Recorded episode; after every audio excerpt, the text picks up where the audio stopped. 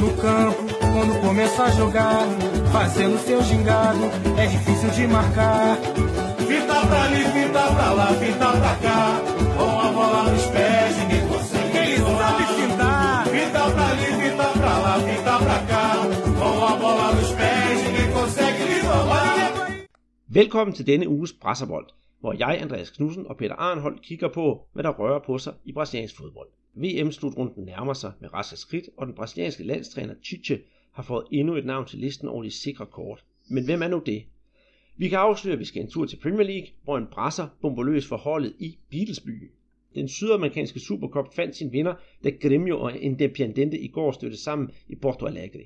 Den brasiliansk-argentinske duel blev en uhyre tæt affære, og for anden finalekamp i træk fik VAR en afgørende indflydelse. I Copa Libertadores er vi næsten helt klar til at få sat gruppespillet i gang. Vasco da Gama kunne som det sidste brasserhold sikre sig adgang til de attraktive kampe, og det så da lovende ud efter en 4-0 sejr over Scholz Wistermann i første møde. Men, men, men. Spørgsmålet var, om Riveholdet var givet til de bolerianske højder. Hør om det, som Vasco-træner Ricardo bagefter kaldte for sin sværeste dag som træner. I spillet om de regionale mesterskaber har Flamengo erobret sin første titel i det indviklede spil om titlen Dækkende Rio de Janeiro. Og stjernefrøden Vinicius Junior, er den kommende Real Madrid-spiller, fik sin første titel som seniorspiller. Og de øvrige stater er der også gang i den, især São Paulo, ser man frem til weekenden og mødet mellem kæmperne Corinthians og Palmeiras. Vi kigger selvfølgelig også nærmere på, hvordan det går med Kajke, Ricardo Bueno, Luis Carlos, Bruno Batata, altså de fire stadig spillende brasser, som har fortid i Superligaen, hvor såkaldte danskerdom. Og til sidst i programmet, så runder vi transfers, hvor Barcelona skulle være tæt på at sikre sig en af de mest aktive spillere i Brasilien. Og så kan vi heller ikke komme udenom den sorte søndag, hvor blandt andet Bolddreng måtte agere boksebold, og ja, en statsturneringskamp, som endte i ja, et år rødt kort. Velkommen til Pressebolden, siger Guadalajara selvfølgelig, og jeg, Andreas Knudsen, og Peter Arnholdt.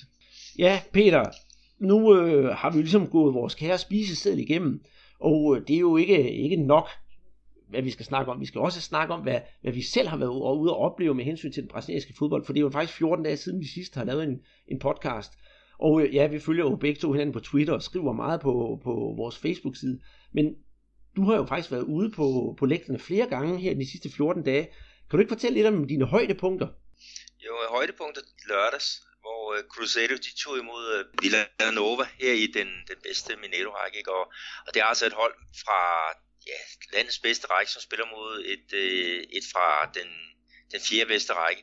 Og så alligevel, så er der altså over 30.000 tilskuere til, til det her opgør.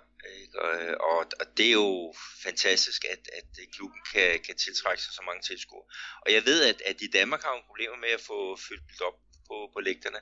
Men altså det, man har gjort hernede, det, man har så fået en ny præsident i Cruzeiro, og han er sådan på, på charme og offensiv her i starten, og, og har ja, altså tilbudt billetter til, til medlemmerne for ja, 10-20 danske kroner, det der svarer til, til det. Ikke? Og, og det gør jo virkelig, at, at der er kommet øh, masser af folk øh, til, til Cruzeiros kampe. Øh, så, så det var i hvert fald en, en rigtig, rigtig god oplevelse. Og så, ja, så ellers ikke, så har der jo været masser af kampe på, på tv. Øh, du har jo nævnt nogle af dem, og vi skal jo igennem dem her øh, i vores øh, program. Og så ellers så er der jo også, øh, er det Helsingør, øh, de har øh, lavet en podcast, eller de laver en podcast, og der øh, er de meget interesserede i at høre om, om de der tre brasilianske spillere, som, som, som er der nu. Og der skal jeg snakke med, med, med den der podcast her i, i næste uge. Så, så det ser jeg jo meget frem til. Det, det er jo fedt, når, når folk spørger til de der spillere, som måske er lidt mere, mere eller mindre ukendte øh, i, i Danmark. Så, så det er sådan, hvad jeg har, har fået tiden til at gå med. Og selvfølgelig også skrevet på, på Facebook og Twitter, som, som du siger. Og, og der, Andreas, du har jo også øh, ja, stadigvæk gang i en masse spændende ting. Det kan, jeg, det kan jeg bestemt ikke komme ud om. For det første så uh, en, uh, en, en, en fælles ven af vores uh, podcast her, uh, vi, uh, hvad hedder han, Juma Pabokker, han rundede jo en, uh, en fødselsdag her forleden dag, og det uh, har vi været med til at fejre ved at skrive om lidt om Jumar inde på vores Facebook-side. Og øh, hvis man ikke kender til Schumacher Bock, eller synes, det lyder et underligt navn, så er det altså en mand, der har lidt af hvert på sit CV. Øh, jeg synes nok, at noget af det største selvfølgelig, det er jo øh, hans øh, sølvmedalje ved øh, OL i Los Angeles 1984, hvor han faktisk spillede sammen med, med Dunga på, på det brasilianske øh, OL-landshold. Og så har han jo også vundet Copa Libertadores for 20 hold, og ja, var mange gange Zikos afløser, da han spillede for Flamengo. Så han er ikke nogen øh, undskyld, tilfældig herre på, på fodboldbanen. Og så har han jo bagefter været træner, og var jo faktisk, det tør jeg godt sige, var manden, der opdagede Vinicius Junior, altså den kommende Real Madrid-spiller. Kæmpe sympatisk menneske, som jeg har, har snakket med. Gå ind og find vores podcast, hvor jeg har lavet det længere interview med ham, og ellers så læs ind på, på vores øh, Facebook-side. Derudover, Peter, så, så har vi jo i fællesskab fået en, øh, en, en, en ny øh, ven af vores podcast, nemlig en, øh, en klub i Brasilien. Og vi kan jo ikke komme udenom, at øh, det er jo klubben med et af de mest uudtalelige navne, nemlig URT, União Recreativo dos Trabalhadores. Øh, til dem, der følger os ind på Twitter, så kan de måske også lægge mærke til, at klubben følger os. Og du, Peter, du har jo mødt deres træner, for jeg har jo set billeder af dig med ham. Ja, Rodrigo Santana. Øh, han er en af dem, der, der bliver vurderet til at være de største trænertalenter her i, i Brasilien, og, og han blev kåret til, øh, ja, til års træner sidste år i, i det, som, som vi er i gang med nu. Altså det her øh, spiller om, om det regionale mesterskab i Minas Gerais. Øh, han er en, en øh, fantastisk øh, flink fyr, fantastisk høj også. Ikke?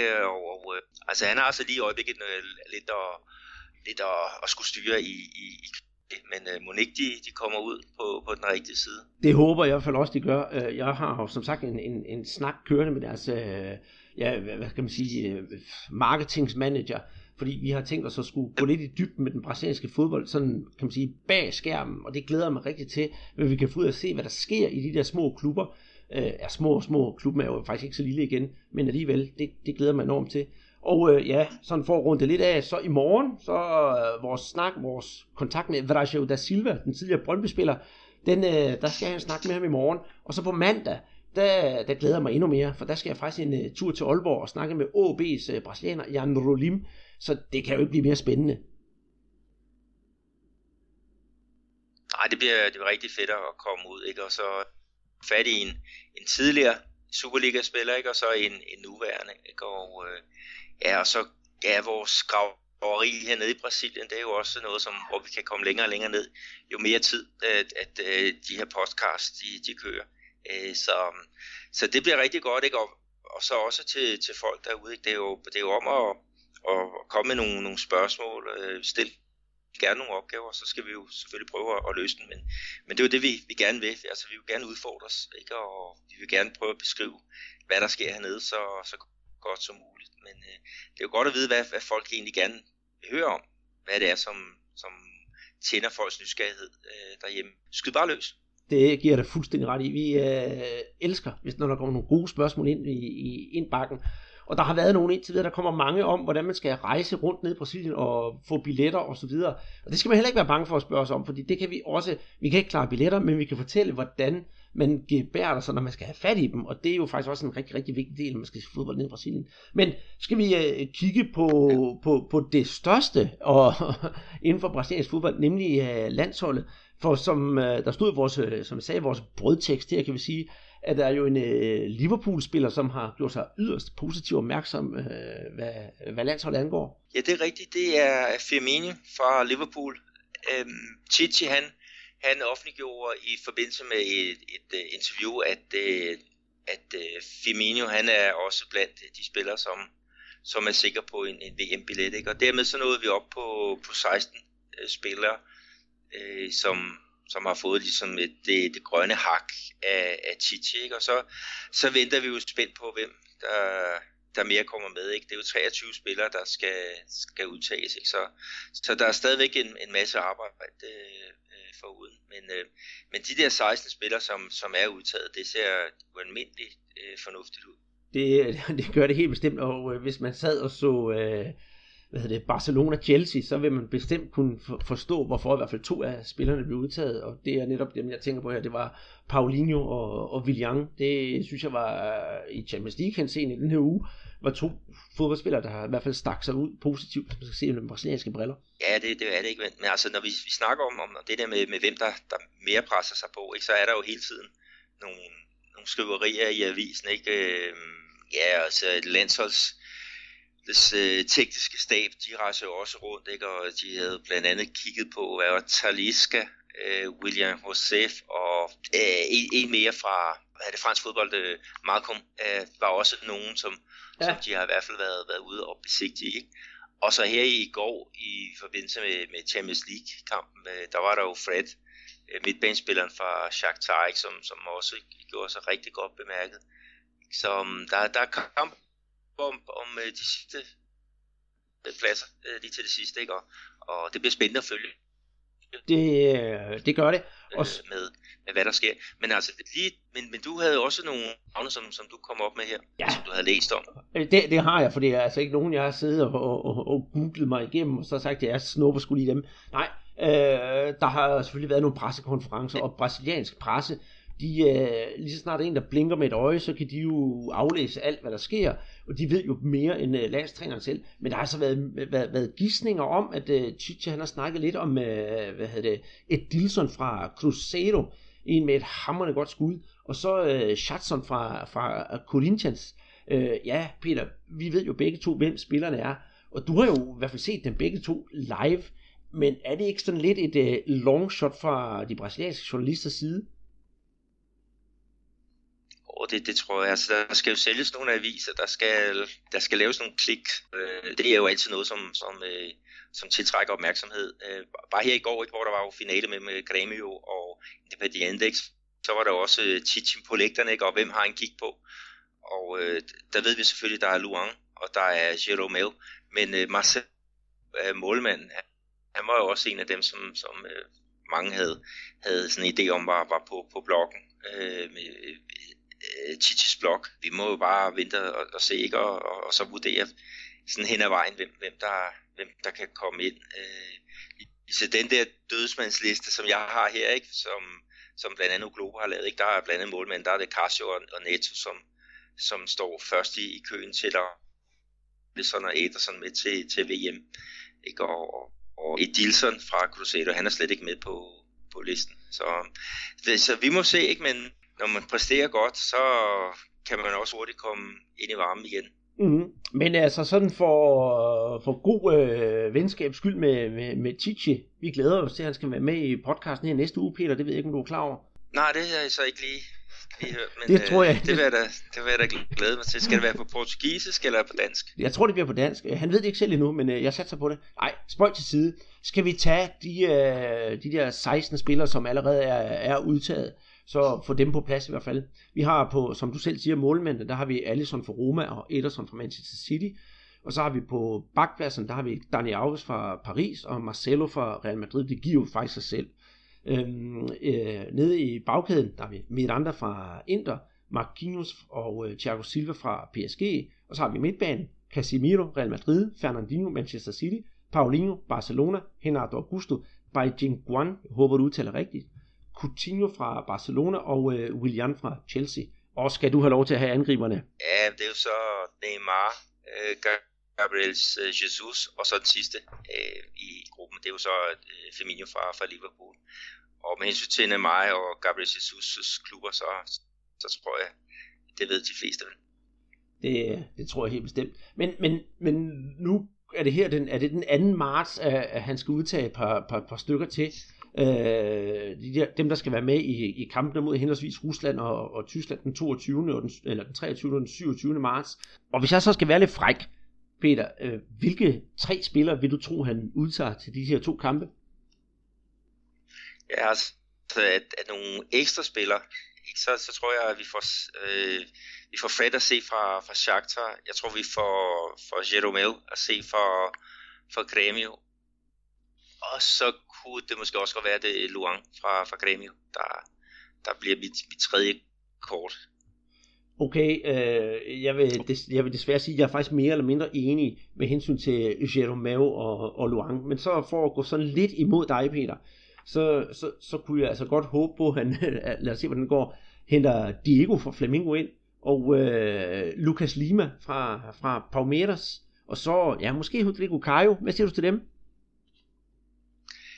Jo, det, det, det er en, en mulighed. Uh, Rodrigo Caio, han har ikke sin, eller han San Paulo har ikke den, den allerbedste øh, tid lige i øjeblikket, ikke? og det kommer vi ind, under, øh, ind på under de, de regionale mesterskaber.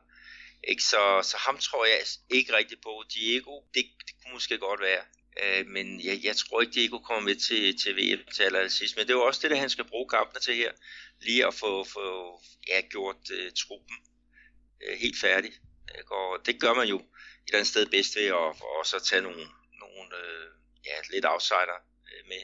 Mm. For at, at se, hvordan de fungerer. Men uh, i, sådan for at slutte den af, skal jeg så komme med en rigtig, rigtig god gang uh, fodboldslader? Ja, skyd bare løs. Ja, det drejer sig nemlig om, nu I, som de fleste af jer derude, de ved, at jeg følger Flamingo rigtig tæt, og øh, den gut, der lige pt. er i spotlight, der kommer vi ind på senere, det er jo Vinicius Junior, og han er altså blevet spurgt om, om han har en drøm om at komme med til øh, VM 2018. Og til det så svarede han, at selvfølgelig har han det, og øh, han tror faktisk lidt på drømmen. Han ved godt, det kan nok ikke lade sig gøre, men han tror faktisk lidt på det, for han har jo her for nylig været sammen med ingen ringer end øh, Ronaldinho Gaucho. og Ronaldinho, han har jo sagt, og det har han jo så til delvis ret i, at øh, hver gang der er et VM, så udtager landshold, øh, landstræneren altid en øh, meget, meget ung spiller, der får lov til at komme med, og sådan ikke, måske ikke være med ind og spille, men se det hele udefra. Vi kan jo huske blandt andet med, med gamle Ronaldo tilbage i 1994. Så hans øh, drøm om VM, den lever faktisk. Ja, men det er jo fint nok. Og der, han rører jo også på sig på, på fodboldbanen. Øh, godt nok som indskiftningsspiller men lad os se, om, om Titi han, han synes, at der, der er råd til, til det at have sådan et, et stjerneskud med på, på, på bænken. Øh, fordi at, at han kommer til at bruge alle 23 mand. Øh, øh, det, det tror jeg, og, og der vil øh, Vinicius, han vil være alt, alt for, for usikker kort. Men, men det er så, det er så min, min holdning. Ja, men der... jeg, jeg har taget fejl før. Det er rigtigt, det har jeg også, men øh, jeg synes, der mangler stadigvæk en hel del øh, erfaring og teknisk indsigt øh, for, at Vinicius han skulle kunne øh, gøre sig på det brasilianske landshold. Men dagen skal nok komme i dag, bare nok ikke her til, til 2018. Men skal vi øh, lige tage os en, øh, en, en skyller, som jeg så vil sige, Peter, og så kan du høre her, hvad jeg har. Den åbnede sådan et ganske gelinde en halvliters Guaraná, og så lige få en skiller på det lyder fornuftigt, og det er dejligt med sådan en, en kold her, ikke? og jeg nyder det jo også hver gang jeg er ude til, til fodbold, og får knipset et, et, et foto til vores, øh, øh, ja, til min, min egen Twitter. Så jo, lad os, lad os gå lidt Guadana og, og så kigge mod øh, den der øh, sydamerikanske Supercup. Nu skal vi til en helt anden turnering end, end, end VM, nemlig øh, ja, den brasilianske Supercup, Altså, hvor Copa Libertadores møder vinderen møder vinderen af Copa Sudamericana. Og øh, sidste år, der var det jo Gremio, der vandt Copa Libertadores, og Independiente fra Argentina, der vandt Copa Sudamericana. Og øh, ja, de har jo altså fundet den, øh, den endelige vinder. Vil du øh, løfte resultatet, Peter? Ja, det blev Gremio, som, som øh, sluttede som, som vinder, ikke? og det var efter to øh, meget, meget lige kampe. De spillede den første finalekamp her i, i sidste uge, hvor vi var på, på vinterferie, og den, den sluttede 1-1. Øh, og øh, der kan vi så sige, at uh, Independiente de blev ramt af en udvisning i slutningen af, af første halvleg, da, da man tog ja, øh, det her øh, video øh, hjælpemiddel i, i brug. Ikke? Og de afslørede så, at, at øh, angriberen øh, Gigliotto, han øh, havde altså et, en albu i, i gang mod i en duel med stopperne øh, Kahneman. Så, så øh, de blev reduceret til, til 10 mand øh, hjemmeholdet, og, men de klarede sig rigtig, rigtig godt. Og øh, ja, så var der jo så returkamp her i, i går, ikke? Og, og der var altså ikke noget med udebanemål. Det, det, det spiller man ikke med i. Gud hjælp mig, om vi ikke fik en, en gentagelse. Det der, det, det, det der er frygtelig irriterende. Øh, var det ikke noget, der ligesom skæmmede kampen? Jo, men det var det. Altså, det er en, en uh, duel mellem uh, den argentinske stopper Amore Bieta og så uh, Gremius uh, profil uh, Luang. Altså, argentineren, han, han uh, sparker en, en bold uh, langt væk. Den skal have i på, på frakken, men han sparker jo så... Altså, han sparker det, det han kører foden videre uh, og, og ind i maven på, på Luang Ja, og, det med, med knopperne og, og det hele ind i, i maven på, på Grêmio-spilleren, som, som øh, får nogle, nogle snitsår. Og øh, det blev jo så fanget af, af, af videodommeren, og, øh, og ja, jeg, jeg synes i hvert fald, det er en korrekt udvisning, men det er godt nok ærgerligt for, for kampen, at, at vi har en af modstanderne, som må, må i undertal i ja, mere end en halvleg, ikke? Og, og her der, der blev det jo ikke alene den ordinære spilletid, øh, den endte jo 0-0, og det vil sige, så skulle vi så ud i, i øh, forlænget spilletid, altså to gange 15 minutter, ikke? og der var de jo stadigvæk i, i undertal øh, gæsterne, ikke? og det, det ødelægger sgu kampen øh, lidt, ikke? men man kan jo ikke bebrejde Grêmio øh, spillerne for, for det, ikke? men det er jo bare ærgerligt, at, at øh, de her øh, ja, voldsepisoder, hvad man skal kalde dem, at, at, ja. at, at de kommer til at skæmme øh, kampen. Men omvendt, det er jo det, det her var øh, system, det er til for, det er for at, at, at, at folk, der laver de her svinestreger, at der altså også kommer en, en konsekvens. Så, så for mig ingen problem. Men i det hele taget, så, så kan vi måske øh, sige, at det var Gremio, der var de øh, helt klart retfærdige vinder. Og så øh, sige til Jonas Schwartz, som er jo stor Independente-fan og fan af argentinsk fodbold generelt, bedre held næste gang. Ja, det må man sige, men, men stadigvæk respekt for, for Independente så det, de, de var stadigvæk øh, ja, målfarlige i, i hvert fald den første kamp i, i undertal, ikke? og i den anden kamp, der har de altså også nogle muligheder øh, for at, at afgøre den, ikke? men, men altså, så Grêmio var bedst i Porto Alegre i, i går, og så ja, forlænget spilletid, der var så heller ikke, ikke nogen mål, og så måtte vi på ja, få det helt afgjort på på straffespark, ikke? og der er Marcelo Groy, han, han øh, nubber så et, et, et, et spark for Benitez, altså det sidste i kampen, og dermed så kunne, kunne Grêmio lade sig, sig hylde, ikke? Og, og øh, det gjorde de jo, som de, de plejer, fordi uh, altså, gæt hvem der, der kom på banen. Det gjorde Carol Portalupi. Det er det nemlig, så må du lige fortælle, hvad hun er for en, en figur. ja, Renato Gaúcho, som jo er uh, Gremios træner, har det borgerlige navn Renato Portalupi, og uh, han har en uh, datter, hvor jeg kan ikke engang huske, hvor gammel hun er, lige midten af 20'erne eller sådan noget, og uh, hun er en meget yndig model, og hun har været muse, kan man sige, for, for, for Gremio. Øh, og har ja, flere gange været med på banen for Gremio, og der har også været noget ballade her for et par år siden, hvor hun kom, kom ind på banen efter en kamp. Så nu er hun med på, på banen igen, men øh, lige pludselig så er hun gået fra at være sådan lidt, lidt, lidt udskilt, være med på banen, til at være en, øh, en held. Og jeg tror også, det skyldes selvfølgelig, at hun er jo model, så når der er noget pænt at kigge på, så er alle brasilianere jo glade er det jo det ikke, men, men ikke alene så render hun rundt på, på, på, øh, på banen, altså hun er med på holdfotoet, øh, sågar til den efterfølgende pressekonference, øh, ikke, hvor øh, Renato Gaúcho, han, han sidder der, og så er der altså typisk en spiller, ikke? så sidder hun altså også øh, ved siden af, af, af farmand og, og, og kigger på ikke med sit, sit blonde hår. Øh, altså, jeg, jeg har det sådan lidt ambivalent øh, med det. Altså, øh, et eller andet sted, så er det meget sjovt, og omvendt, så synes jeg, synes jeg ikke, hun har noget som helst at, at, at gøre der, selvom om det selvfølgelig er flot af, af farmand og hans tropper ikke, at, at vinde det her. Altså, nu har han jo været træner i, i Grêmio øh, tidligere, ikke, men i, i den her sidste periode, det er altså 18 måneder, ikke, der har han hentet øh, tre pokaler. Øh, pokaltitlen i Brasilien, og så var der jo øh, Copa Libertadores titlen, og så nu den her Supercup titel. Jamen altså, det er, det er jo fantastisk øh, godt gået, ikke? og det bliver spændende at følge dem i, i Copa Libertadores her, ikke? Øh, gruppespillet starter i, i næste uge, ikke? Og, og hvor mange, hvor mange tænder har, har de her to opgør mod øh, Independiente egentlig øh, trukket ud. Øh, det bliver rigtig spændende at, at, at følge øh, Gremio i år, ikke? og øh, jeg, jeg, jeg er lidt i tvivl om, hvor, hvor, hvor de står øh, efter de her to kampe, men altså, de, de vandt, og, og det, det giver jo det giver jo, hvad skal jeg sige, mod på, på endnu mere. Det er helt bestemt, men, men jeg vil godt sådan dryppe lidt malurt i bæret, for jeg ved også godt, man laver Superkoppen her i Europa, men, men, men altså Hekopper, som man kalder det nede i Brasilien, er det ikke, øh, altså jeg synes sgu, det er lidt af en lavkageturnering, Peter.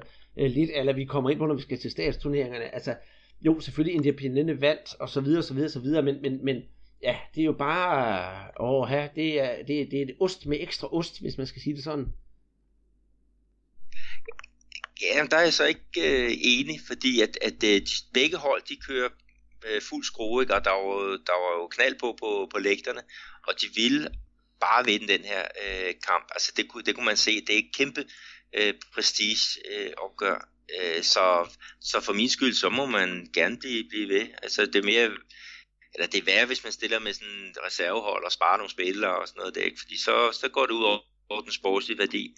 Altså her, der har du det bedste, det bedste af det bedste, der, der mødes øh, i en, i en øh, ude- og en, og en hjemmekamp, ikke? Og, og så er der en pokal til sidst, ikke? Det er sådan noget, man elsker hernede i, i Sydamerika. Selvfølgelig, selvfølgelig, ja, det hersker ikke tvivl om, og lige de to hold der, det, det, det gør det altså også, det, det, det var rigtig bedre der, det var meget, meget bedre, men, men sæt nu, det havde været, ja, øh, igen, hvis jeg bare glemmer, og så et, øh, et hold fra Bolivia, eller ja, et af de der Ecuador, eller sådan noget, så havde det måske ikke været så, øh, kan man sige, festligt anlagt, så var det måske ikke så meget go over turnering. Nej, men det er jo toppen af, af poppen, ikke? og hvis, hvis det, det bedste hold er, er det fra, fra Bolivia, så, så skal der nok også øh, være noget at, at, at kigge på. Øh, så så nu, nu er turneringen der, og jeg, jeg er da glad for den. Mm. Nå. Og øh, jeg håber på, at den, den bliver stadigvæk lige så, lige så seværdig. Ikke?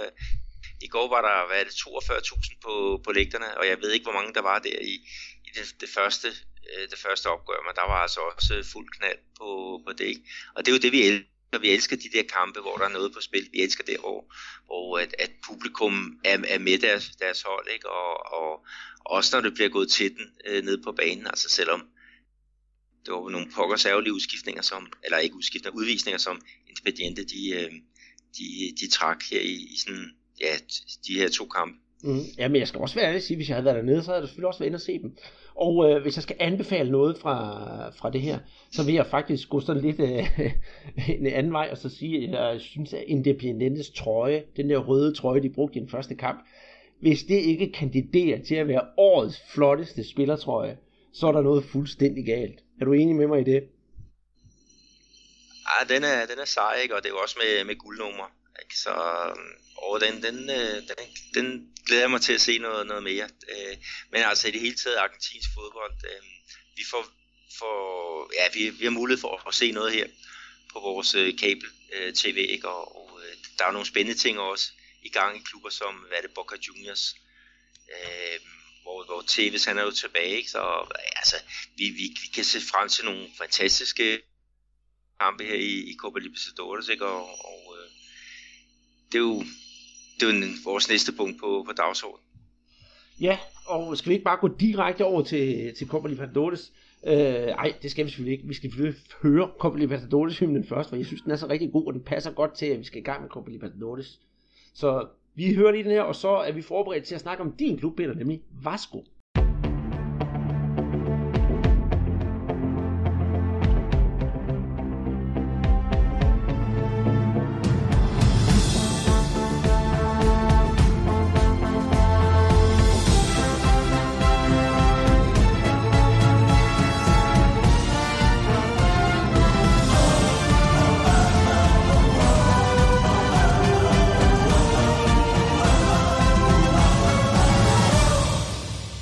Jeg håber, du er, eller I derude, er kommet i Copa Libertadores humør. Er du det, Peter? Helt sikkert, og specielt ekstra meget i Copa Libertadores øh, humør efter, efter gårdsdagens kamp.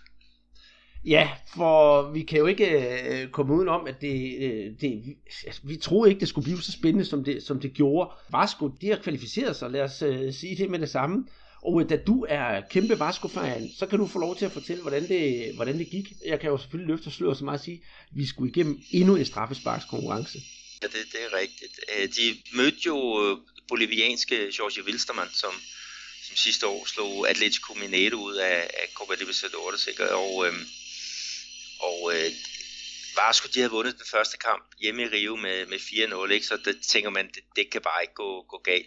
Men det er også lige det der med, med højderne, ikke? Og, og øh, ja, altså, øh, bare for at illustrere det, så kan jeg sige, at sidste år, der slog bolivianerne, de slog altså River Plate 3-0 hjemme, for så at, at tabe 8-0 i, i Buenos Aires.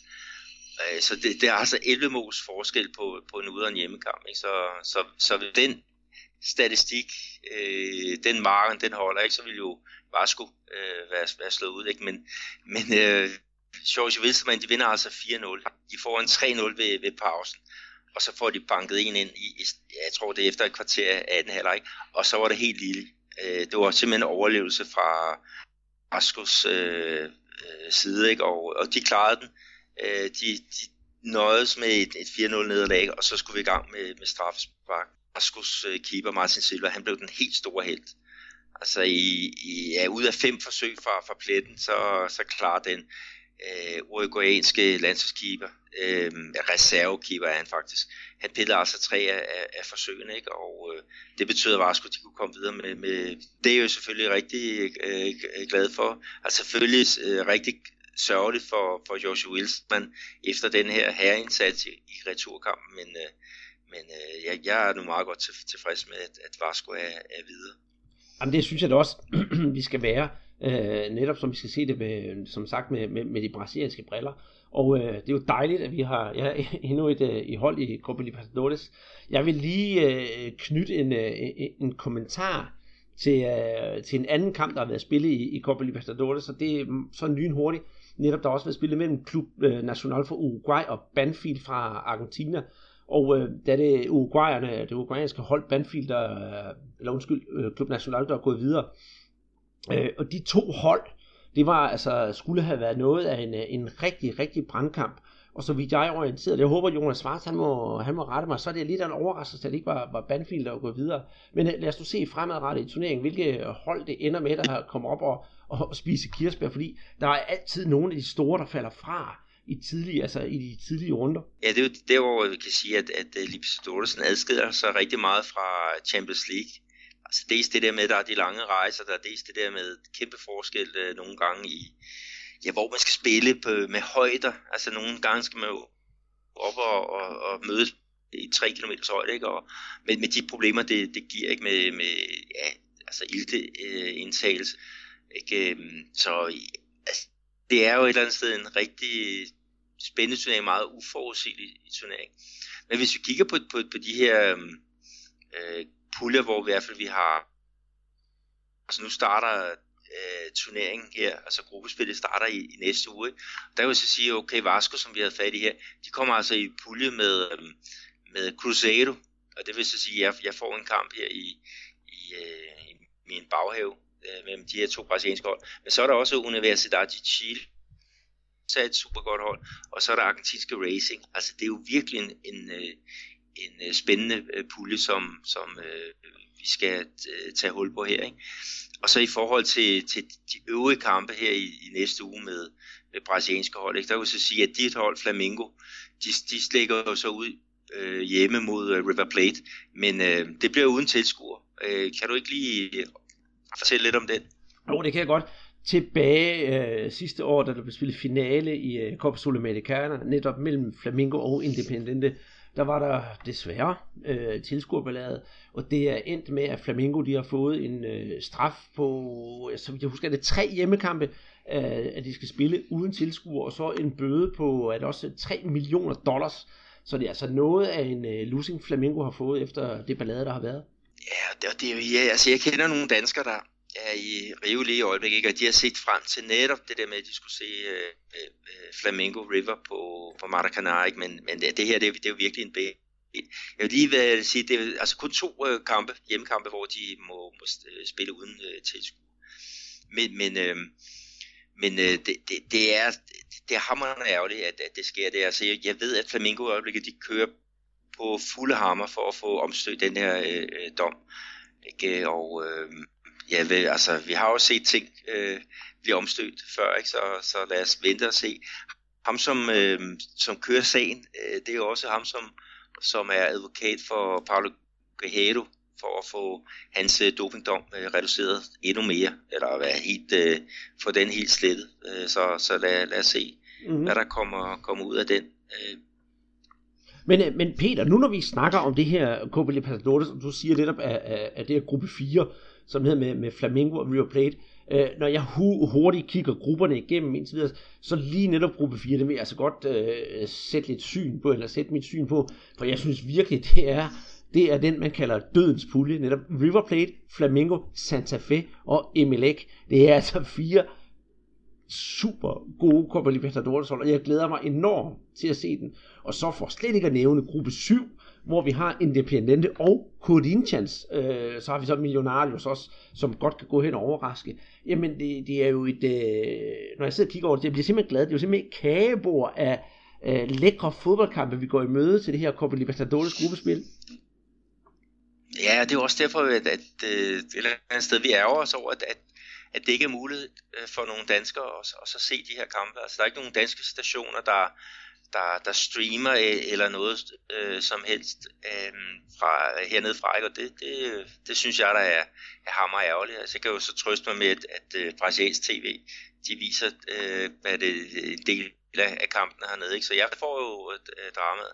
Mm-hmm. Øhm, men øhm, vi det, har... det, det pokker særligt, at, at, at der ikke sker mere på, på den her front. Altså, når der er noget om brasiliansk fodbold, så er det jo mange gange landsholdet, ikke? eller så er der også, ja, når der sker sådan nogle nogle lidt øh, anderledes ting øh, hernede, og det, og det sker der jo indimellem, ikke? men der er fandme også meget kvalitet fodbold, og, og, og, og altså man kunne bruge noget, noget, noget tid på, men, men øh, sådan er det i hvert fald ikke indtil til videre, men jeg håber, at, at interessen for sydamerikansk fodbold, den er, den er stigende, og så vi kan få nogle tv-stationer på, på banen.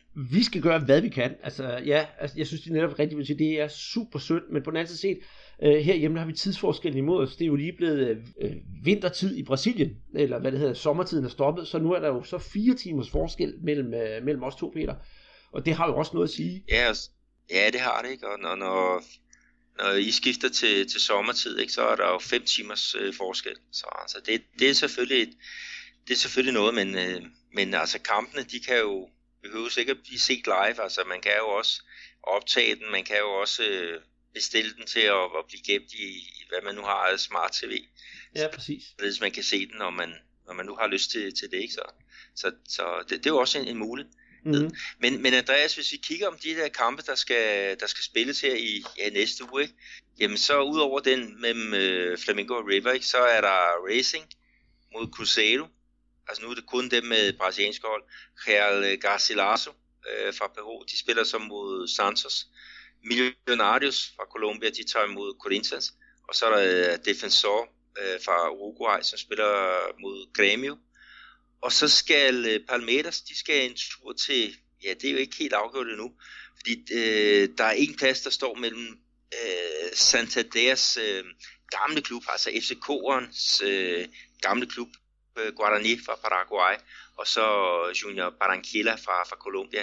Øh, de får, får afgjort deres øh, mellemværende her i aften, så må vi se, hvem der, hvem der skal tage imod øh, Palmeiras her i, i næste uge. Men, men øh, igen, der bliver fuld øh, smæk på, og der bliver masser af drama, og jeg ved ikke, sidste år, kan du huske den der kamp mellem øh, øh Penarol og, og Palmeiras? og det var jo fuldstændig grotesk. Altså, øh, ja, det, det var, det er Copa Libertadores, når det, når, når det er bedst og, og, og værst på én gang.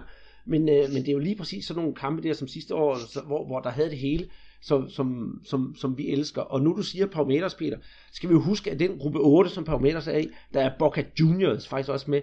Og Boca Juniors Palmeiras, det må da også blive øh, en kamp, hvor i hvert fald, jeg kender i hvert fald fire, der skal sidde og se den. Du er den ene, jeg er den anden, og så må det være Jonas Svarts og Niels Christian Frederiksen. Ja, det, det, det er nok meget, meget muligt, og jeg, og jeg kunne være meget, meget fristet til at tage en tur til, til São Paulo, når de skal møde hinanden. Jeg har aldrig set uh, Boca Juniors, uh, så en gang må, må være den første. Jeg må se, om jeg kan få, få ja, tiltuske mig en billet på, på en eller anden øh, uh, façon.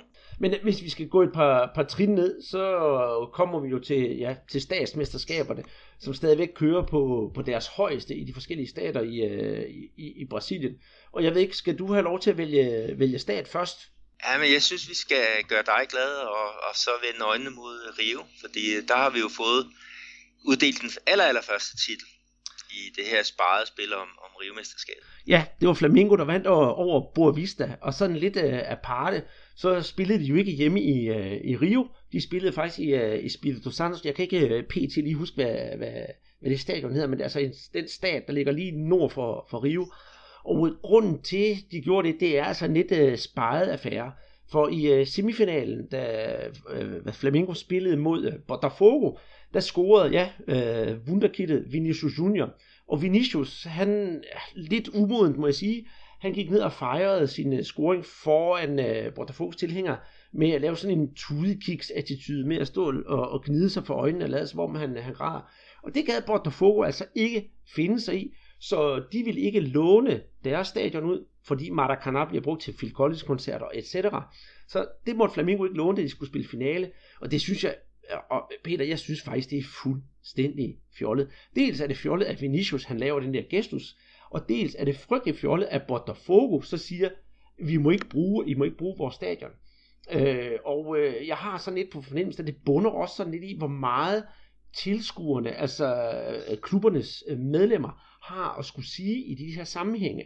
Vi kan jo roligt sige, at Botafogo, det burde være en større klub, end egentlig er. Den fattes penge, den fattes rigtig mange penge, og hvis de kunne lege deres stadion ud til Flamingo, og ja, øh, Borvista til at spille en finalekamp, og måske trække 20, 25, 30.000 mennesker, så vil de jo få masser af penge i kassen. Men i stedet for at få penge i kassen, så sidder der altså nogle fans, som har meget magt åbenbart, som siger, nej nej, det må I ikke, ligesom et femårig barn. Jeg synes simpelthen, det er, det er desværre også brasiliansk i øh, fodbold i en nødskal, at øh, der er for mange fans, der har for meget at skulle have sagt. Ja, her der er det følelserne, der har, der har taget over. Og øh, Botafogo får også på punkten for, for deres beslutning. Og, og fodboldforbundet i Rio, de burde simpelthen bare have overrulet det her. Altså, uh, det her stadion, Botafogo stadion, det blev bygget uh, i forbindelse med uh, de pæne amerikanske lege. Og uh, det er jo bygget for, for offentlige uh, midler. Præcis. Og så har man så, ja, så har man så haft licitationer, ikke, hvor altså Botafogo, de har råderet over den i, jeg kan ikke huske, om det er 50 år, eller hvor meget det, det nu er. Men, men øh, altså, man, man må på fodboldforbundets vegne gå ind og kunne sige det, der skal bare være en kamp der. Hvis, hvis I ikke vil acceptere det, så, og, så er der altså nogle, nogle konsekvenser for, for, for jer Botafogo som, som klub.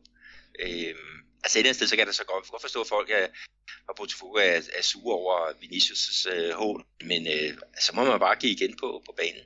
Øh, ja, nemlig. Han fik også en advarsel for, for det, ikke? Mm. Og, men, men, og, og, og sådan er det. Altså, mm. men, der afgør øh, de der ting på. Mm, jamen helt, helt, helt korrekt. Men, men, men det, er jo, øh, det er jo også bare lidt underligt. Selvfølgelig, der er enormt mange følelser med i brasiliansk fodbold. Men man skal, man skal jo tænke på det der, selvfølgelig, man er jo man er, man er modstander, og man er ikke fjender, og klubberne burde jo, selvom de er modstandere, også på sin vis være forretningspartnere. For så kunne de jo spare mod hinanden, og nok også få flere penge i kassen, hvis de arbejdede lidt sammen om sådan nogle ting. Ja, men øh, jeg er meget, meget øh, enig.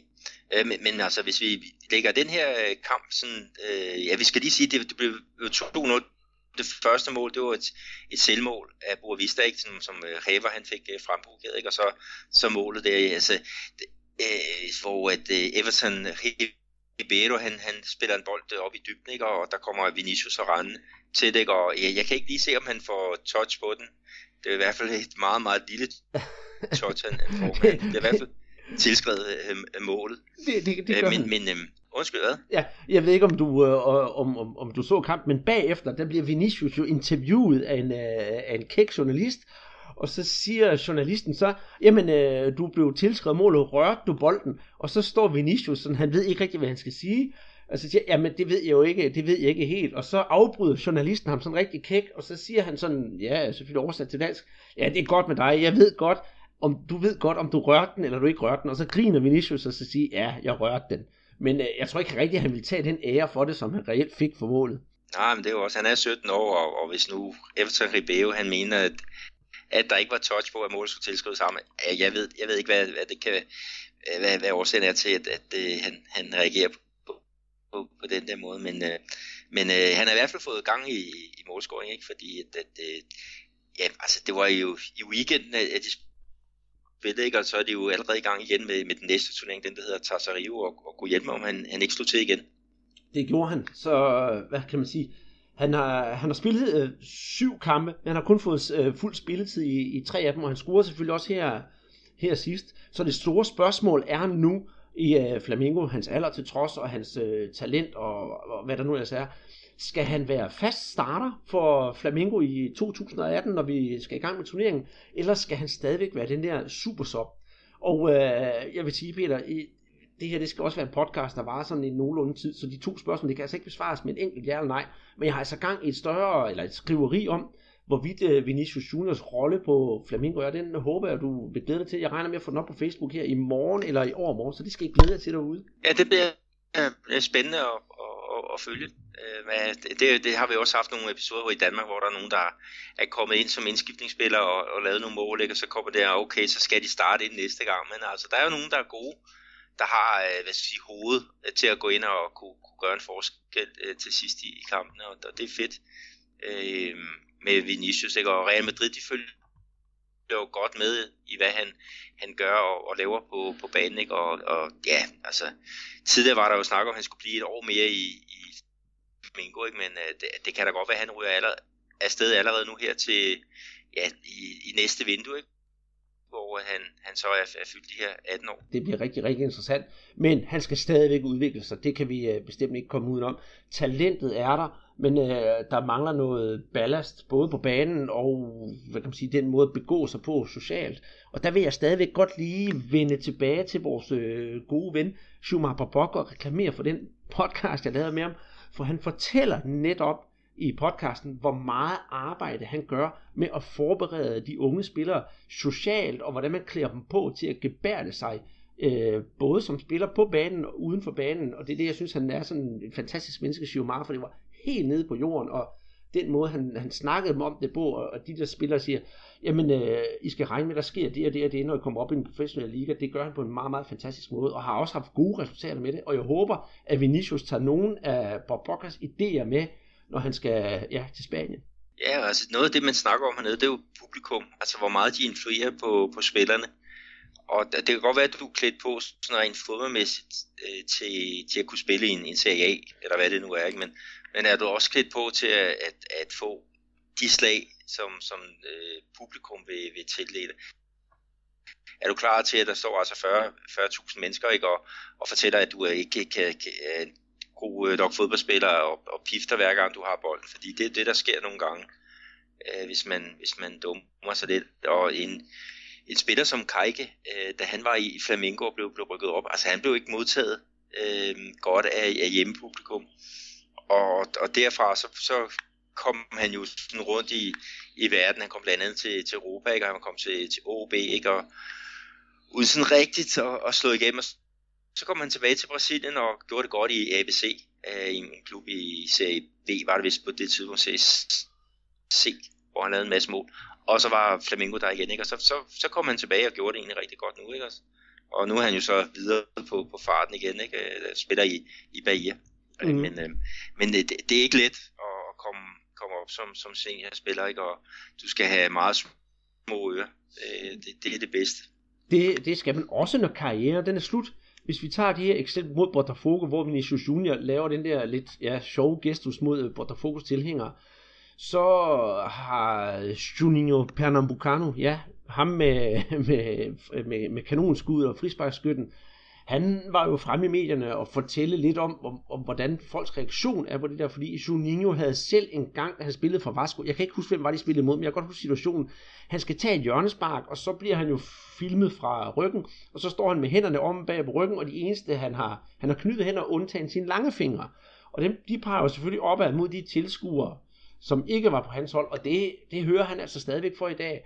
Og da man øh, snakker om, at der skulle være øh, finalekampen, at den skulle kommenteres af blandt andet Junior Pernambucano, der blev han vist taget af for at kommentere kampen, fordi det ville simpelthen give for meget ballade, hvis man skulle til at diskutere, øh, hvad Vinicius gjorde øh, mod Botafogo, og så blev det selvfølgelig sammenlignet med det, Junior Pernambucano gjorde i tidens morgen for Vasco. Ja, det er det, der sker nogle gange, når, når øh, spillerne de, de lægger støvlerne, at, at, at kommentatorer, så bliver de frygtelig moralske. Men, men det skal de et eller andet sted også være.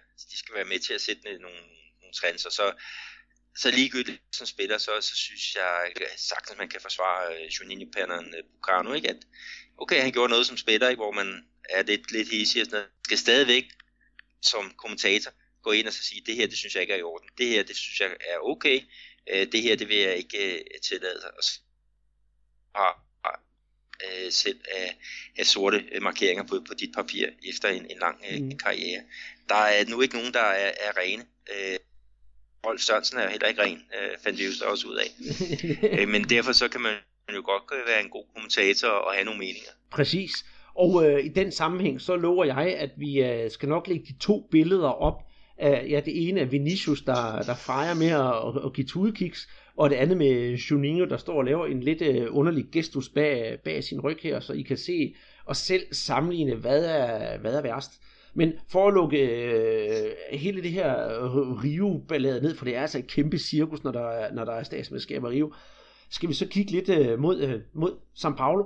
Ja, øh, der er vi jo ja, tre fjerdedel øh, inde i, i gruppespillet, og der går det jo stadigvæk godt for, for Palmeiras. De er fortsat ubesejret.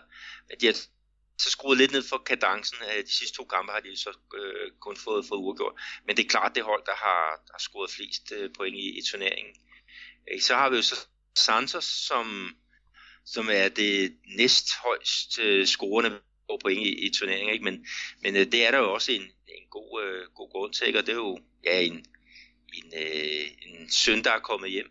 Ja, øh, Gabi Go og øh, ja, tillykke til, til Santos, I har fået gang i, i Gabi Go, og også et øh, skulderklap til dig oppe i Knapstad, Norge, øh, kommende Santos-præsident André Øsgaard. Øh, du, vi kunne se vores gode ven André, han var ulykkelig, da, da Gabi Go kom hjem til, til Santos, og øh, det, er, det er med god grund. Så det, det er dejligt at se, at øh, Santos har fået lidt, kan man sige, frisk gammel blod i, øh, i klubben igen. Ja, altså, det er jo tre kampe, han har spillet nu, ikke? og han har scoret i dem, øhm, i dem alle sammen, ikke? og der træneren Jay Ventura, han har jo så sagt, at øh, Gabi Gold, han er den type, der, der rener, redder øh, trænerliv. Øh, det er jo så dem, han spiller for. Øh, han er jo nok skyldig, at der var nogle træner, der, der mister jobbet, men øh, det er jo så fra andre klubber.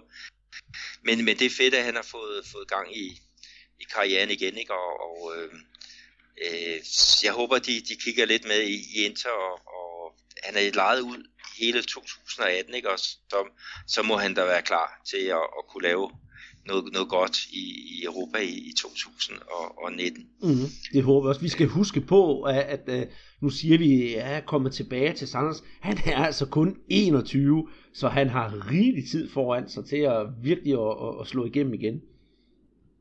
Ja, jamen det, det er helt sikkert. Øhm, men så har vi jo Corinthians, som er det tredje store hold i, i, øhm, i den her delstat, ikke? Og, og de Ja, de, de kom øh, fra, fra den sidste kamp med, med 1-1, øh, hvor de spillede mod Red Bull øh, Brasil, øh, som jo har Ricardo Bueno, øh, den tidligere FC Nordsjælland spiller øh, med det der. Og, og det blev ja, et øh, skuffende resultat for, for Corinthians 1-1 i en kamp, som de egentlig øh, skal vinde. Men det blev jo faktisk en, en speciel kamp, fordi det var nemlig to øh, selvmål, som der blev leveret der i, i matchen. Ikke? Og det, det er jo ikke altid, man, man lige ser, ser det. Og jeg synes også, vi skal... Det øh, sidste... Ja, fortæl. Jeg, vil sige, jeg synes, vi skal knytte en kommentar, fordi det er jo 14 dage siden, vi lavede podcast sidst. Og øh, sidst vi snakkede om, om Corinthians, sagde vi, det går fint. Men udover den her 1-1, så har de jo faktisk tabt de to foregående kampe. De ligger stadigvæk uh, nummer 1 i deres pulje, men, men de har ikke haft den kadence, som de lagde ud med. Nej, og, og, nu, og nu her, så, så bliver de jo rigtig testet i weekenden øh, hvor de skal spille mod netop øh, Palmeiras i ja, et, et af de, de rigtige ro derbys her i, i Brasilien. Ikke? Øh, de har så fordele af hjemmebane, og øh, i, i det her delstatsmesterskab, der er ikke noget med blandet tilskuer. Der er det kun hjemmeholdet, der, der får lov til at, at, at, at sælge billetter til, til deres fans. Så, så um, der, der, der bliver de i hvert fald øh, sat under øh, pres, øh, fordi deres fans jeg tror ikke, de vil acceptere, at, at de, de taber på hjemmebane til, til Palmeiras. Øh, så, så falder der brand ned på en eller anden led. Det, det, det tror jeg også. Er der andre hold, du, du synes, vi skal kigge på, inden vi, vi, vi runder São Paulo af?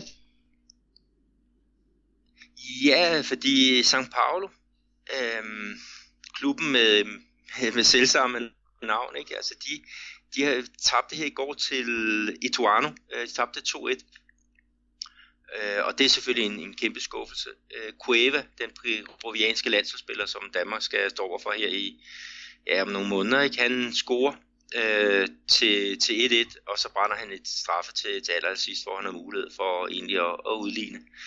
Ikke? Så, så de er i, i krise, og, og der er snak om deres træner. Han, han øh, måske mister jobbet her efter, efter søndagens match, altså afhængig af, hvordan det går. Du det var øh, junior. Mm-hmm.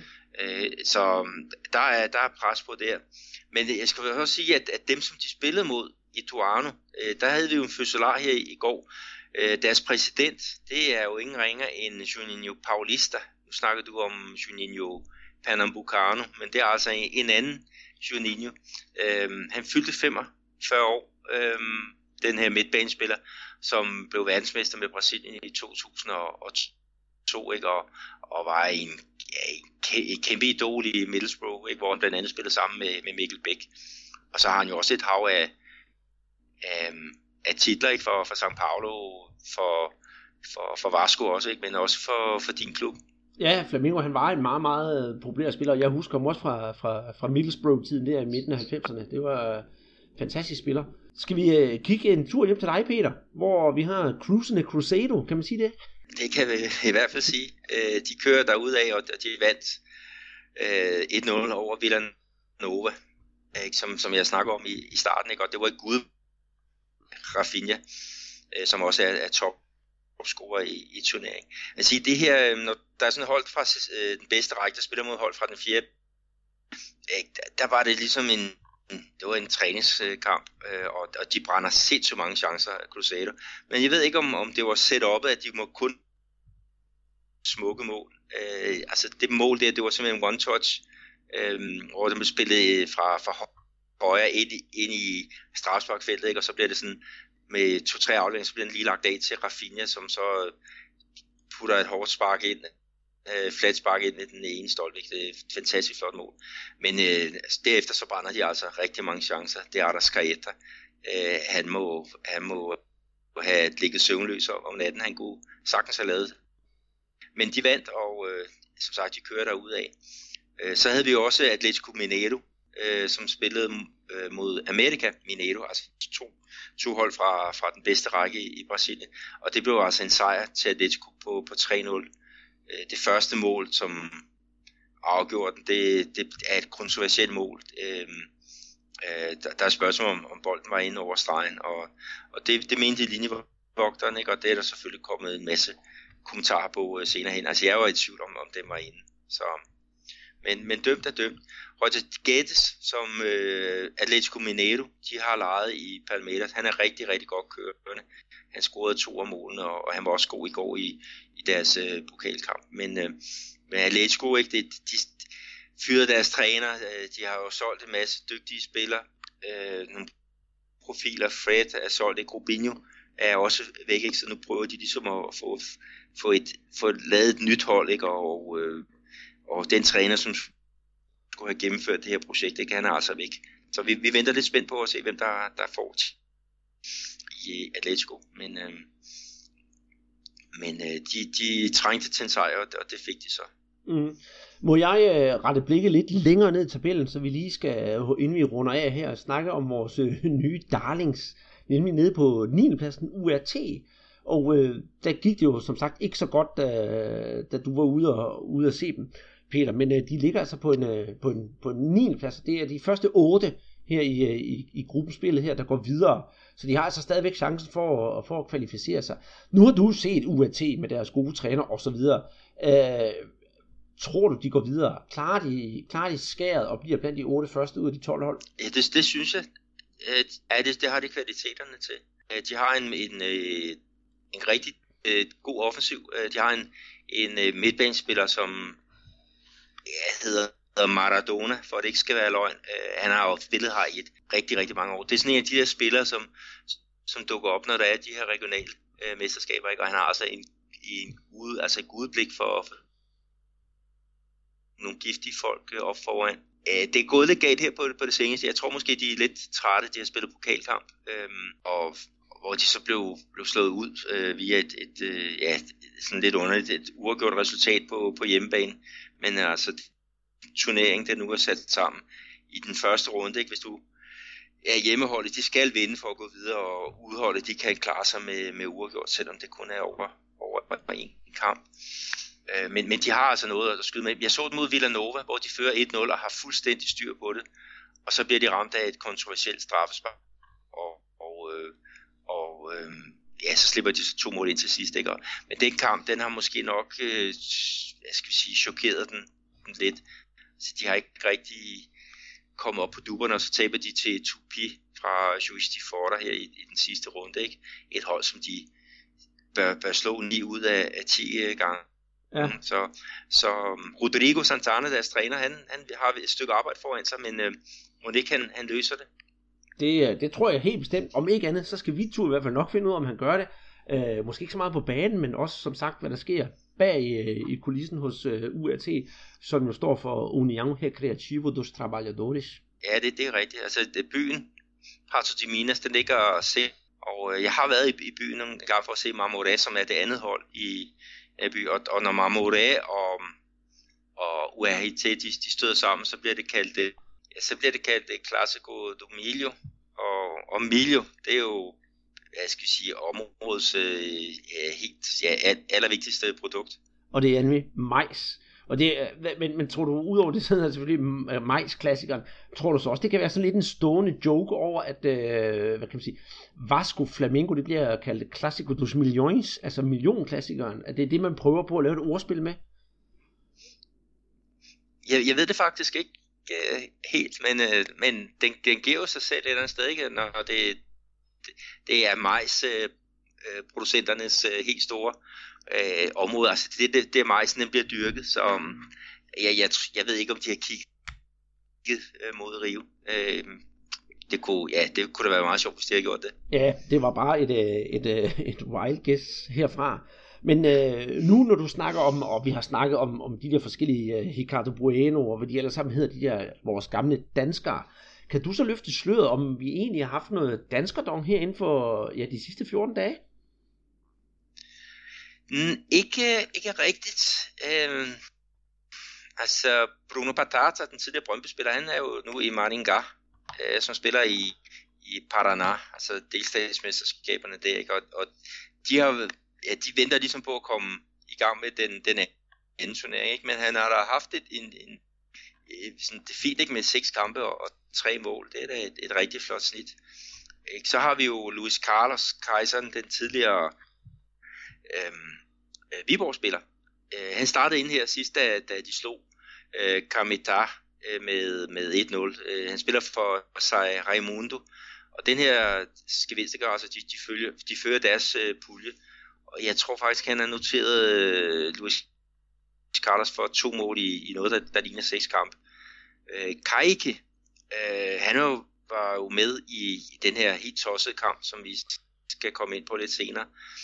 Ikke? Og han er fem kampe og, og et mål. Øh, altså han har ikke lavet noget på det sidste. Og så har vi ellers Ricardo Bueno, ikke, som er noteret for, for tre kampe for Red Bull Brasil, men endnu ikke for, for nogen mål. Ikke? Men, men han var altså med til at fremprovokere det mål i ja, det selvmål, som Corinthians lavede i, i, i kampen her i, i weekend. Øh, så så det, det har været en lidt ja, tynd øh, toårsperiode for vores øh, danskerdongliste, men, øh, men øh, måske har de bare lagt i kakkeloven til ja, den kommende uge. Det må man håbe. Jeg var faktisk, øh, med hensyn til den kamp, vi skal snakke om her lige om lidt med, med Bahia og Vittoria, der var jeg faktisk nervøs for, at Kajke han skulle til at score sig et, øh, et af de mange røde kort for han var faktisk mere eller, mere, mere eller mindre impliceret i noget af den ballade, der var på banen, men det, øh, det kommer vi til. Øh, jeg tænker nu, at vi er færdige med Danskerdong, og så slutter vi af med vores transfer og, og den her ballade. Men skal vi ikke inden da lige øh, fortælle en, øh, en nyhed fra, fra vores kære ja, messen i sodavand, nemlig øh, Guadana? Jo, fordi at, at, øh, på Guadanas egen hjemmeside øh, på, på Facebook, der er der nemlig en, en konkurrence, øh, hvor man kan vinde ja, sindssygt mange af de her brasilianske sodavand. Ja, faktisk, øh, nu læser jeg op fra deres øh, Facebook-side en del af det. Vi vil gerne præmiere fem deltagere med hver 360 flasker halvliters Guaraná Antarctica. Så øh, jeg vil anbefale, at man går ind på øh, Guaraná Antarctica Danmarks øh, hjemmeside, kigger på, hvad, hvad man skal. Det er noget med at like, og noget med at dele, og så videre, så videre. Fortæl, hvor man har købt det, og hvor man har smagt det. Og øh, jeg vil da gerne sige, øh, Peter, at øh, hvor jeg køber min Guaraná, det er jo sådan set underordnet, men jeg kan sige, at første gang jeg smagte øh, Guaraná Antarctica, det var, hold nu fast, i øh, 1981, da min øh, bedstefar og bedstemor kom til Danmark og havde Guaraná med i tasken. Og siden da, der har jeg altså smagt det rigtig, rigtig mange gange, så det er altså nogle år siden. Ja, men det, det er en rigtig god historie. Det, det er godt at have noget familie, der kan sørge for at introducere en til, til nogle gode varer. Øh, og så er det, der er der også et spørgsmål om, at vil anbefale Guadalajara Antarctica til ens omgangskreds, ikke? og ja, der vil jeg da også øh, helt klart sige, sige, det vil jeg da i hvert fald. Det vil jeg bestemt også. Men vi lægger et, vi lægger et link op til, til den her konkurrence, således at, at vores, vores lytter, de også kan, kan lægge en billet ind på, på det her rigtige, ja, den her rigtig store præmie. Det, øh, det, det håber jeg bestemt. Og øh, nu, nu apropos, du siger præmie, Peter, så skal vi jo også til allersidst i, uh, i podcasten. Det har jo helt det, du fortælle.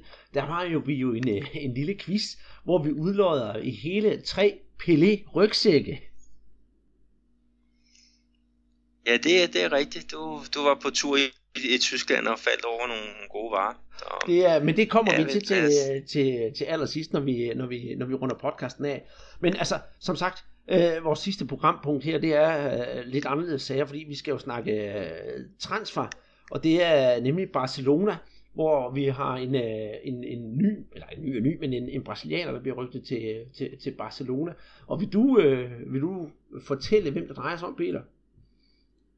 Jamen det er Arthur, øh, Grimmes midtbanespiller, som ja, sidste år, der blev han kåret til, til finalens bedste i, øh, Øh, øh, Copa Libertadores finalen med, med øh, Grêmio og, og Lanús som alle folk øh, elsker at se hernede. Øh, han er så skadet lige i øjeblikket. Han blev faktisk øh, ja, øh, blev skadet i, i, var det i halv, ja, det anden halvleg af, af finalekampen øh, ja, sidste år, så han har været ude længe.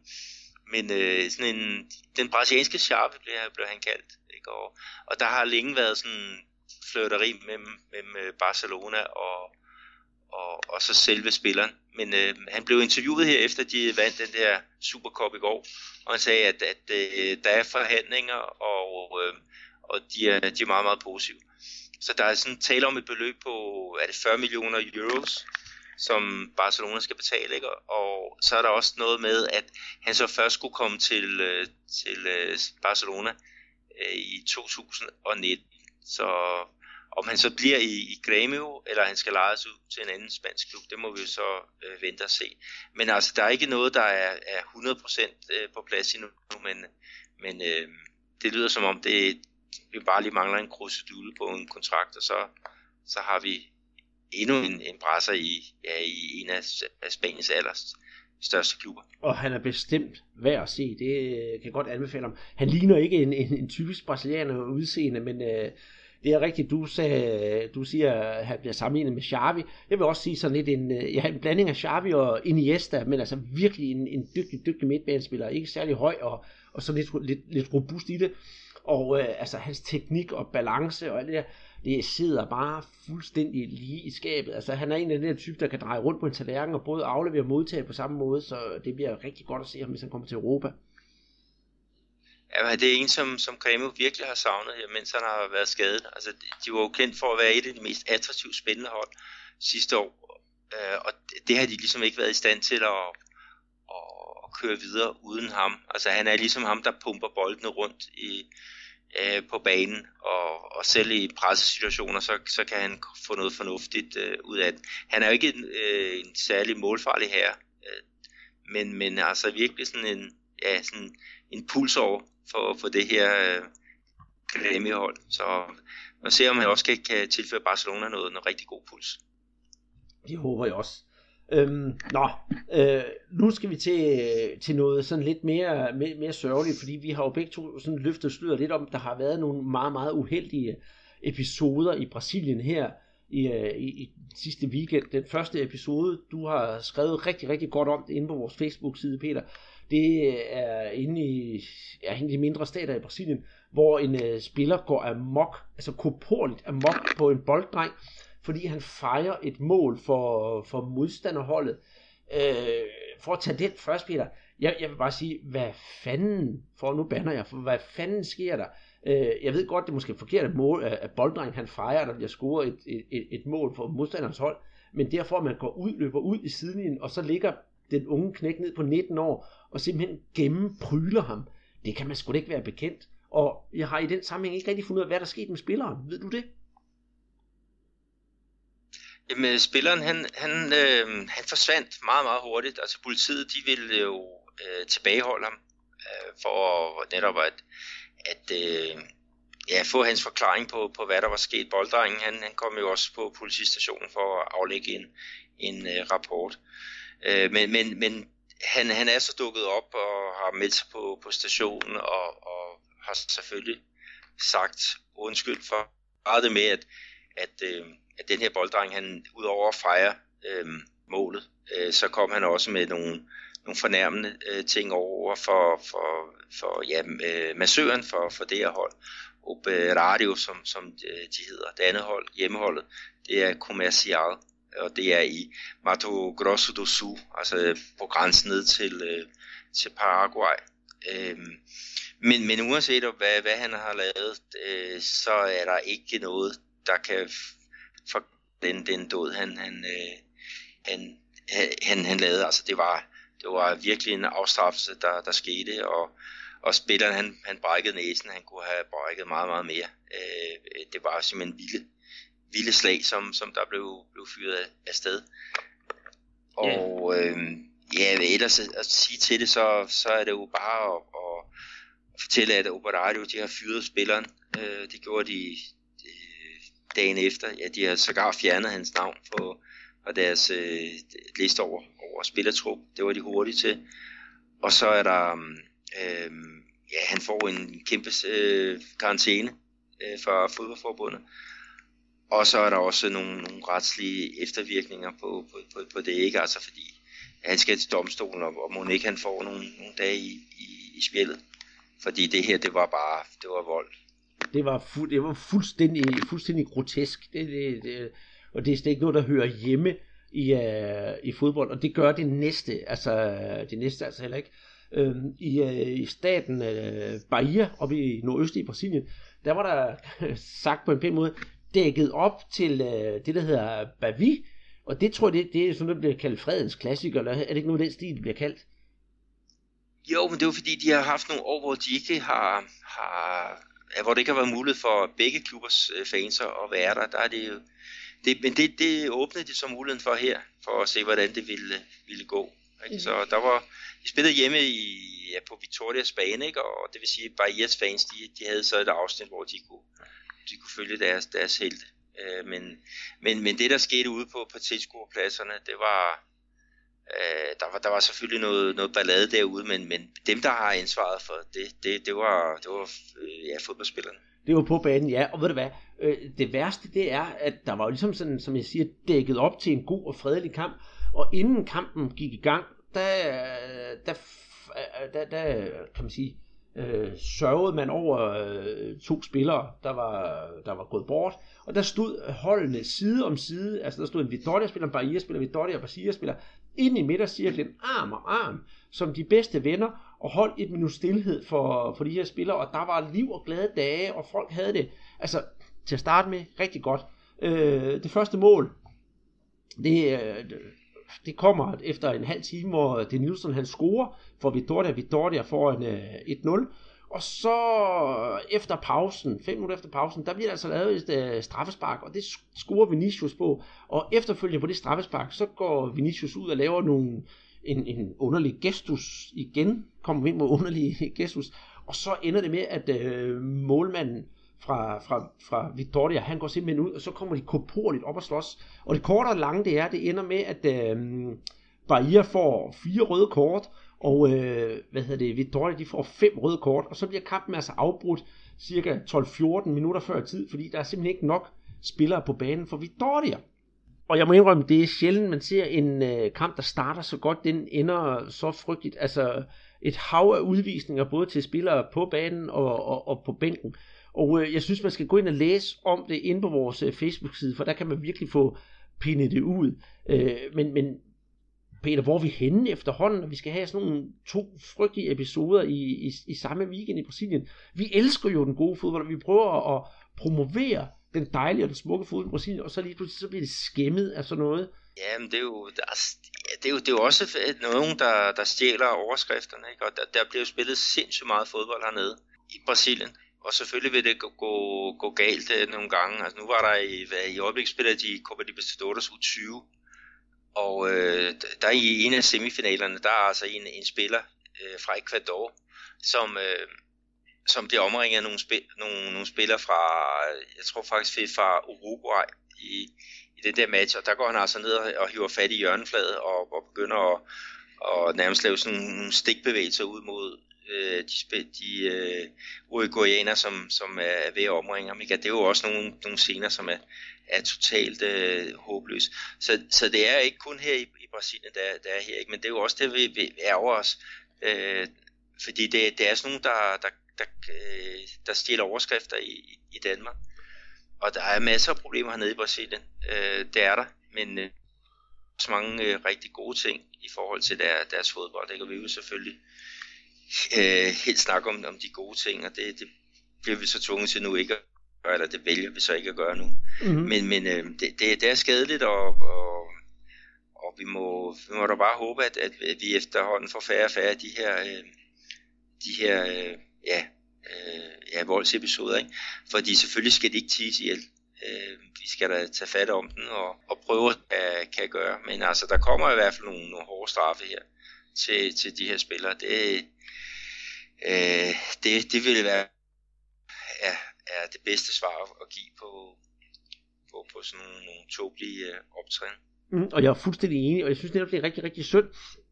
Og jeg har også snakket med Christian Allenblad om det, at vi vil jo gerne prøve at, at eksponere alt det gode, og da jeg så, jeg havde selvfølgelig øh, øh, set tingene fra kampen før, det blev breaket herhjemme i de danske nyheder, øh, men jeg synes det bare var synd, at det var det eneste, jeg har læst om brasiliansk fodbold, og, øh, både på, ja, noget af de øh, public service kanalerne, og så også øh, vores kære tabloidpresse herhjemme, og det, åh, det irriterede mig bare, for jeg vil gerne have en anden god historie, netop at, ja, det kunne, nu skete det jo så ikke, det kunne være, at jeg havde tidligere OB og bomber for Bahia, eller sådan noget af den stil, det, det havde været meget, meget mere ja. behageligt at skulle sidde og læse om. Ja, men jeg, jeg er helt enig, ikke? men det er jo også det der med at, at altså, hvad er det, der stjæler opmærksomhed? Hvad er det, der, der får folk til at klikke ind på artikler? Hvad er det, der sælger blade og, og mor og vold og, og alle mulige øh, skrækkelige ting? Ikke? Det er jo det, der det er jo det folk et eller andet sted, jeg ved ikke, om de gerne vil læse, men, men det er det, de, det er det, de tænder på et eller andet sted. Ikke? Så, så det, det, er, det er hammerne ærgerligt. Men øh, det er også derfor, at, at vi har en, en vigtig rolle med, med det, vi har gang i her. Netop at, at vise det sande billede om øh, brasiliansk fodbold. Ja, og så belyse det fra, fra begge sider, for netop som, som jeg indledte med at sige med den her Bavi-kamp, at det er jo noget, vi har kaldt fredens opgør, og de to hold var faktisk rigtig gode venner til at starte med, så det var ikke sådan andet, at de var unisule fra starten af. Vi har jo ligesom skulle komme omkring det hele, og det er, det er jeg rigtig glad for. Men Peter, skal vi lukke... Det er jo også det andet, Andreas, ikke? det er jo, at, at øh, spillerne de ser jo hinanden uden for, for banen. Ja. Det har vi også i Danmark, altså Brøndby og FCK spiller, altså de, de ses da, da helt sikkert uh, privat, men, men når de er der på scenen, og der er publikum udenfor, ikke, så, så gør de alt for at, at forsvare uh, den, den trøje, som de, de nu spiller for. Ikke? Og når der er provokationer ud mod, mod publikum, sådan som Vinicius han, han lavede ikke, uh, for uh, Bahia, ikke? så et eller andet sted, så kan jeg da godt forstå, at, at uh, Vitorias målmand, han, han tager fat i kraven på mig og siger, ved hvad, det her, det stopper du med, og det skal du stoppe med nu. Ja, ja, ja, jeg er helt enig, men det var bare ærgerligt, at det, det, det endte, som det gjorde. Det var her også dommeren, som måske skal sådan være lidt mere konsekvent og, og træde ind. Men vi har også tidligere snakket om, hvor udskældte dommerne er i Brasilien, og det er nok et af de mest ja, øh, værste arbejde, jobs, man kan have, det er at være fodbolddommer i Brasilien. Men øh, ja, lad det nu ligge for den her gang, Peter. Skal vi lige runde, runde vores podcast af for den her gang med, med den quiz, jeg annoncerede tidligere med, med, med en Pelé-rygsæk? Ja, øh, og jeg går ud fra, at du har lavet spørgsmålet, fordi du, du, du er gået lidt, øh, lidt stille med dørene med den her quiz. Det, det er, det, er det. Og, og, mig det. Ja, og jeg vil gerne øh, fortælle optakten til det. Øh, vi, øh, her på podcasten, der fylder vi faktisk to år. Det gjorde vi her i, i sidste uge. Det er vi er jo rigtig, rigtig stolte over. Og øh, jeg har brugt min vinterferie, ja, dels i det danske og dels øh, syd for grænsen. Og øh, jeg går rundt nede i en, i, en, i en by i Tyskland, og så kommer jeg forbi en, øh, en butik, og der udenfor uden for butikken i sådan en stor kurve, der lå der en, øh, nogle rygsække, og så, så er der en af mine kammerater, jeg var nede med, og siger, Andreas, har du set, de sælger sgu øh, pille-rygsække her? Og jeg skyndte mig at sige, gud ja, det gør de sørme også. Jeg skyndte mig at købe tre, og øh, dem synes jeg, vi skal udløje i anledning af vores øh, to-års fødselsdag. Og først vil jeg sige, at det er nok mere en sjov gimmick, end det rent faktisk er en rygsæk, for de ser altså ikke særlig holdbare ud. Men jeg kunne ikke stå for dem. Pille rygsække. Her er de. Og det man skal svare på, det er simpelthen, hvor mange verdensmesterskaber har Pelé vundet som spiller. Og den ligger jo lige til højre benet, hvis man kan lidt uh, brasiliansk. Vil du komme med et bud, Peter? Kan i hvert fald ikke være over fem. Det, Sådan kan det være. Vi, vi regner med det 6. verdensmesterskab, der kommer i hus her til, til sommer, men uh, Pelé var jo med nogle gange, så og, øh, folk må ind og, og google, eller de må, må, må, må tjekke deres, deres hukommelse. Uh, jeg har i hvert fald et, et svar. Ja, og øh, hvad, vi, øh, vi lader den her quiz køre en uge, måske halvanden, og så øh, trækker vi tre vinder, og de får så tilsendt deres øh, pillerygsæk med, med posten. Og, øh, men, men hvor skal de svare hen, Andreas? Nå ja. Det må de jo. Altså, øh, de skal selvfølgelig være komme til at skrive en mail på øh, brasserbold.dk, eller så slår vi også konkurrencen op på Twitter og på Facebook. Det lyder godt. Yes. Og med øh, den her lille, lille quiz, så lukker vi øh, podcast ned for, for denne her gang. Tusind tak, fordi I gad at lytte med, og husk at gå ind på iTunes og give os nogle stjerner. Fortæl til jeres venner, at øh, der sidder altså to gutter her i øh, ja, delvis Danmark og Brasilien, der bare plapper løs om alt det gode, hvad der sker i øh, brasiliansk fodbold. Gud og spred det gode budskab, og skriv endelig spørgsmål til os. Der er ingen spørgsmål, der er for små, og I må meget gerne skrive til os om netop de brasilianere, der spiller eller har spillet i øh, Superligaen, eller har noget med dansk fodbold at gøre. For vi har altså et rigtig bredt netværk, og kan komme rigtig langt ud, hvis vi skal finde ud af nogle gode spørgsmål. Tusind tak for den her gang, siger Andreas Knudsen og Peter Arnholdt.